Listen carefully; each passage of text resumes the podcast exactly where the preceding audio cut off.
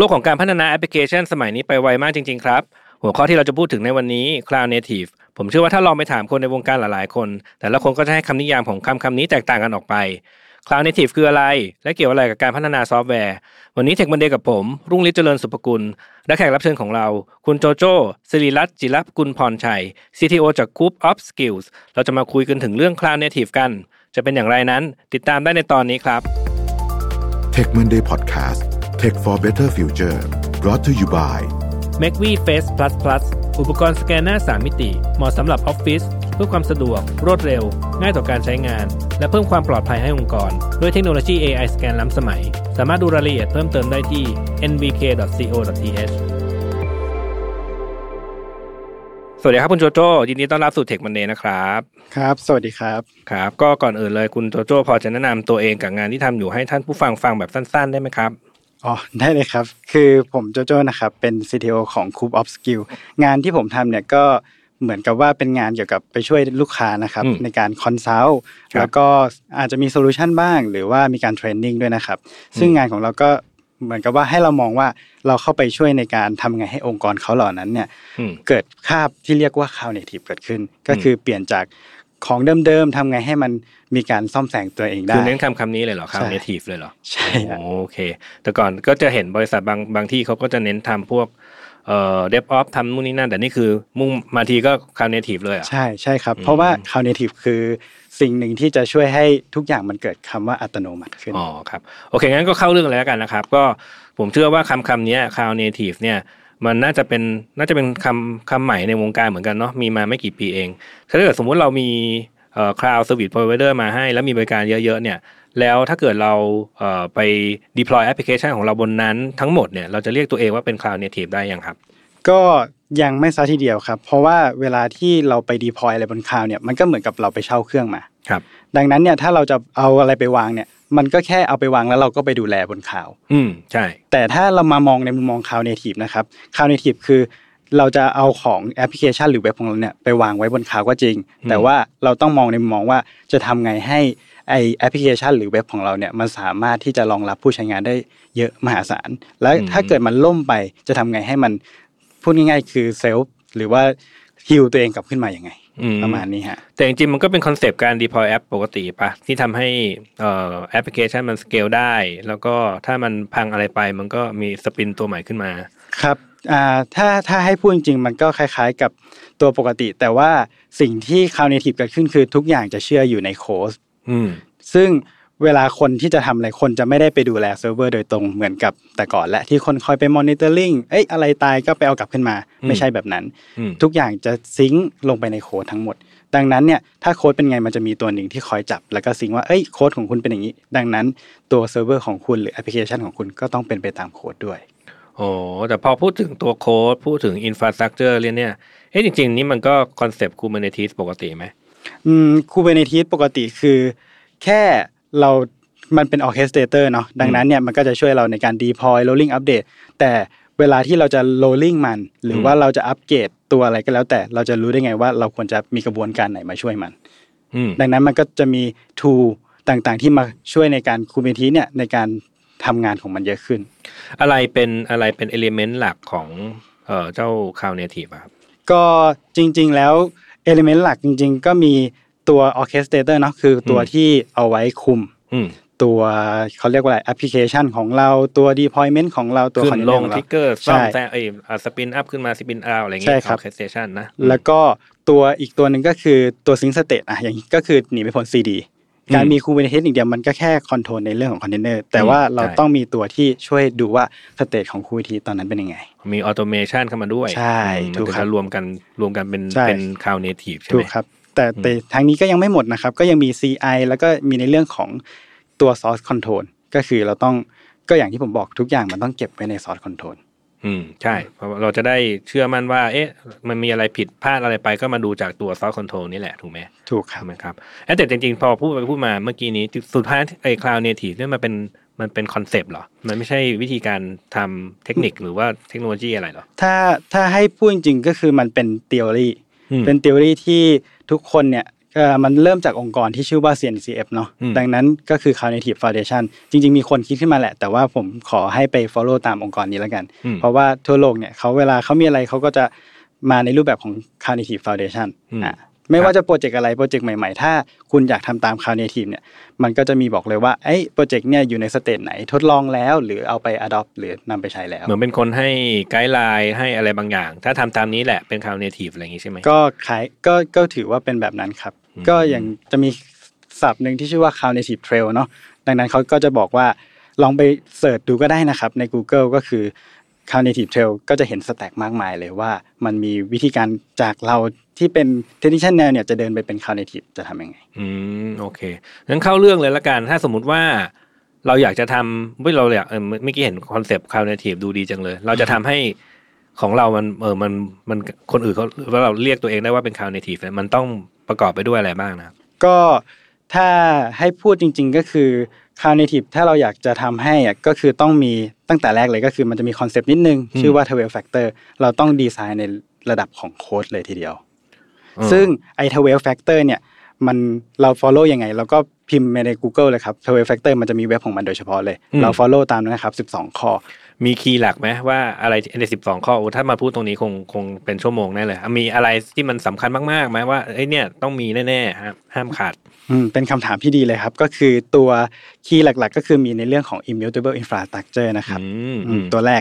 มีในเรื่องของ centralized logging เนาะอืมแล้วก็ มีอีกเรื่องหนึ่งก็คือในเรื่องของ orchestrator ที่เราจะดีไซน์ยังไง ให้มันเหมาะสมกับคอนเทนเนอร์ของเรามากที่สุดอืมโอเคงั้นโจโจช่วยเล่าให้ฟังหน่อยเจ้า immutable infrastructure เนี่ยมันเป็นยังไงนะครับอะถ้าให้เราคิดสภาพนะครับว่า ตอนแรกเนี่ยโค้ดของเราเวลาที่ผมขอเริ่มย้อนไปกับสมัยก่อนแล้วกันอืมตัวโค้ดสมัยก่อนเวลาที่เรา dev ที่ไหนเนี่ยเรา dev ที่เครื่องตัวเองอืมแล้วก็ deploy ไปบน production มันอาจจะเกิดปัญหาที่โค้ดไม่เหมือนกันได้ครับตัวตัวคอนเทนเนอร์ของเราเนี่ย วิธีการก็ไม่ต่างจากโค้ดเลยพอเรามีคอนเทนเนอร์อะในปัจจุบันเขาอาจจะเรียก Docker นะครับอืมซึ่ง Docker เนี่ยมันเป็นตัว container runtime มารันรูปแบบหนึ่งใช่ทีนี้ถามว่าเราจะทำไงให้เกิด immutable infrastructure ก็คือเรารันคอนเทนเนอร์ที่ dev ใช่ไหมครับครับบน production เราก็เอาตัวเดียวกันไปรันอ๋อเราจะได้รู้ว่าเอ้ยมันเหมือนกันแน่ๆ ใช่ถูกไหมครับถูกครับอืมต่างกันแค่ tag เท่านั้นอืมบน dev เราจะใช้เป็น commit id อืม ทั่วไปทั่วไปเขาใช้ commit id แต่ว่าถ้าเป็นบน production เนี่ยเราก็เป็น release version ไปอืมแต่สิ่งที่ต่างกันก็คืออะไรครับ dev กับ production สิ่งที่ต่างกันก็เลยก็คือ configuration นั่นเองอืมเราใช่อาจเราอาจเพราะมันจะจะไม่เหมือนกันสักร้อยเปอร์เซ็นต์ก็คงเป็นไปไม่ได้หรอกเพราะว่า dev มันก็ต้องมีการพ่น debug โค้ดมีอะไรออกมาเยอะกว่าเนาะใช่ไหมถูกครับ เราก็แค่ config ว่าเอ้ยไอ dev เนี่ยก็ขอให้เป็น log debug โค้ดแต่บน production เนี่ยขอ info อย่างเดียว ประมาณนี้อืมโอเค แล้วไอ้เจ้าตัว Cloud Native เนี่ย มันจำเป็นไหมว่ามันจะเป็นต้องใช้คอนเทนเนอร์เท่าเท่านั้นอะเอ่อจริงๆ Cloud Native อะถามว่าจำเป็นต้องใช้คอนเทนเนอร์ไหมถ้า by อืม concept จริงๆ ไม่จำเป็นต้องใช้คอนเทนเนอร์ก็ได้ครับ แต่ว่าจะอ๋อทำเพราะมันไงเป็นคอนเซปต์เนาะคือใช่ถ้าเกิด follow คอนเซปต์จากข้างในจะเป็นยังไงก็ได้แหละ ใช่ปะครับ ถูกครับอืมอย่างอย่างเช่นอ่าผมขอยกตัวอย่างของ Silicon Valley อย่างหนึ่งอืม Netflix ก็ได้ครับอืมตอนแรกเนี่ยเขาก็ไม่รู้ว่าตัวเขาเองทำเป็น Cloud Native หรือเปล่าอืมแต่พอมีคอนเซปต์นี้ออกมา อ่าอืมเขาก็เอ้ยเราเนี่ยทำตรงเลยโอ้อืมโอเค ก็เลยเป็นเอ่อสามารถที่มาประชาสัมพันธ์ให้คนอื่นรู้ได้อีกงี้ถูกว่าถูกครับ follow ตามเนี้ยเนี่ยแหละอ่าคุณภาพ Netflix นะจ๊ะอะไรอย่างเงี้ยใช่ไหมใช่ครับ อืม แล้วเออเจ้าพอเออบนแต่บนคลาวด์นอกเหนือจากเจ้าคอนเทนเนอร์เนี่ยมันก็จะมีเดี๋ยวนี้คนคนก็พูดถึงกันนะ เวลาทำพวก micro services อะไรพวกเนี้ยเขาก็เป็น serverless กันหมดแล้วครับเราสามารถ implement เอ่อ cloud native ด้วย serverless ได้ไหม จริง ๆทำได้ครับ แต่ว่าเราต้องมองดูด้วยดูด้วยว่า serverless ของเราหรือว่ามันเหมาะสมหรือเปล่าที่จะเป็น serverless ต้องพูดอืมอย่างนี้ดีกว่า บางงานที่ต้องการประมวลผลเยอะๆอย่างเช่น การทำอะไรที่มันต้องใช้การตั้งเซิร์ฟเวอร์ขึ้นมา อันนั้นก็เหมาะสมกับงานการที่เราไป host บนนั้นครับแต่อันไหนที่เหมาะอย่างเช่นเป็นพวกในเรื่องของการทำงานแบบเป็น job เป็นอืมฟังก์ชันอะไรเงี้ยครับตัว serverless ก็จะตอบโจทย์ในส่วนนี้เหมือนกันอืมแต่โอเค ทั้งนี้ทั้งนั้นตัวคอนเทนเนอร์มันก็เป็น serverless ตัวมันอยู่แล้วนะครับ มันพร้อมที่จะเกิดและตายตลอดเวลาอ๋อใช่เพราะคอนเทนเนอร์มันเราระบุเอ่อ infrastructure ด้วยโค้ดไปเนาะใช่มันก็จะไม่เปลี่ยนแปลงคือมันทำงานมันมันมันไม่ควรจะเปลี่ยนแปลงแล้วล่ะถ้าเราไม่ทะลึ่ง secure shell เข้าไปที่คอนเทนเนอร์แล้วไปแก้ไขอะไรมันถูกโดยโดย runtime มันเนาะใช่ไหมถูกต้องครับ แต่ทางนี้นะถ้า follow Cloud Native จริงๆ คือเราจะไม่สามารถ secure shell เข้าไปที่คอนเทนเนอร์ได้เลย เพราะว่าเราต้อง